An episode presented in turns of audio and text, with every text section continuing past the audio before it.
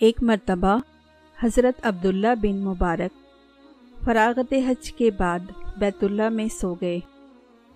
خواب میں دیکھا کہ دو فرشتے باتیں کر رہے ہیں۔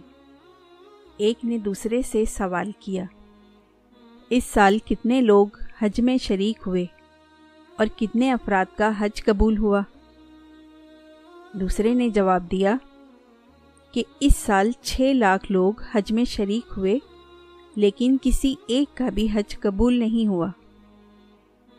ہاں مگر دمشق کا ایک موچی جو حج میں شریک تو نہیں ہوا، لیکن اللہ تعالیٰ نے اس کا حج قبول فرمایا۔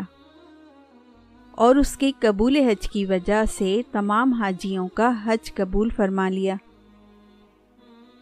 اس خواب کے بعد جب حضرت عبداللہ بن مبارک بیدار ہوئے، تو موچی کی تلاش میں دمشق جا پہنچے۔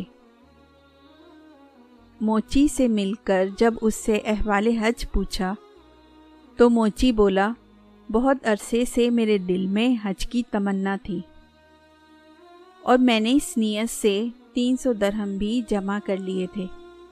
لیکن ایک دن میرے پڑوسی کے ہاں کھانا پکنے کی خوشبو آئی۔ تو میری بیوی نے کہا کہ اس کے ہاں سے تم بھی مانگ لاؤ۔ تاکہ ہم بھی کھا لیں۔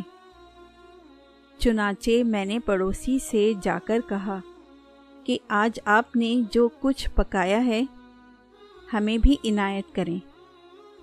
لیکن اس نے کہا کہ وہ کھانا آپ کے کھانے کا نہیں ہے، کیونکہ سات دن سے میں اور میرے اہل و عیال فاقہ کشی میں مبتلا تھے۔ اس پر میں نے مردہ گدھے کا گوشت پکا لیا۔ تاکہ کچھ تو کھانے کو ملے۔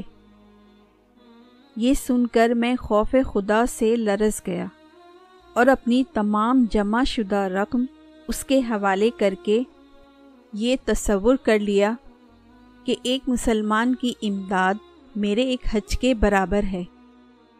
حضرت عبداللہ بن مبارک نے یہ واقعہ سن کر فرمایا کہ فرشتوں نے خواب میں سچی بات کہی تھی۔ اور اللہ تعالی حقیقتاً قضا و قدر کا مالک ہے۔